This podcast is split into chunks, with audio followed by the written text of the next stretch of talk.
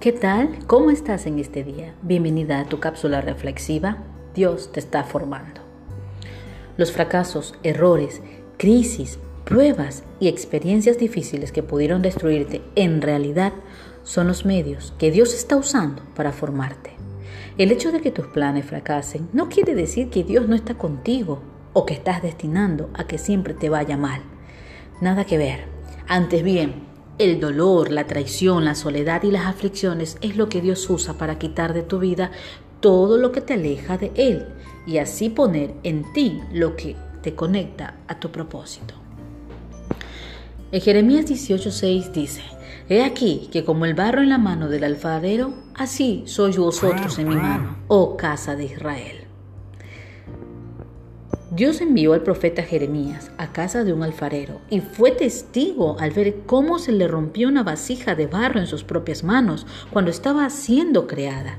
Sin embargo, este alfarero volvió a tomar ese mismo barro y creó una vasija más fuerte y útil y resistente que la anterior.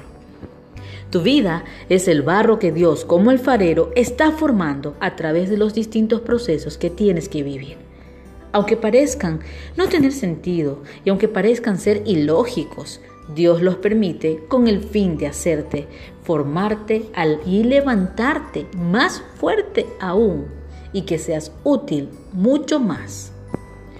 Aunque tu vida esté hecha a pedazos, aunque tu corazón esté roto y aunque las manos de la gente te hayan hecho daño, Dios tiene el poder de hacer todo completamente nuevo.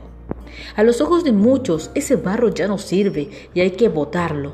Pero a los ojos de Dios ese barro es muy valioso, útil e irreemplazable y por eso que por más que hayas fracasado, caído o fallado en la vida, Dios no te desechará. Porque sabe que de ti sacará una vasija más fuerte, útil y resistente que las demás. Así que yo deseo que Dios te bendiga grandemente. Y en medio de esta situación en la cual vivimos actualmente mundial, mundialmente la estamos viviendo todos, es un medio de transición para que cada una de nuestras vidas tengan esta situación en control. Recuerda, eres una hija de Dios y el Señor va a trabajar contigo, que Él sea tomando y formando tu vida. Que Dios te bendiga hoy, mañana y siempre. Mujer de fe, mujer sabia y valiente, eres su hija.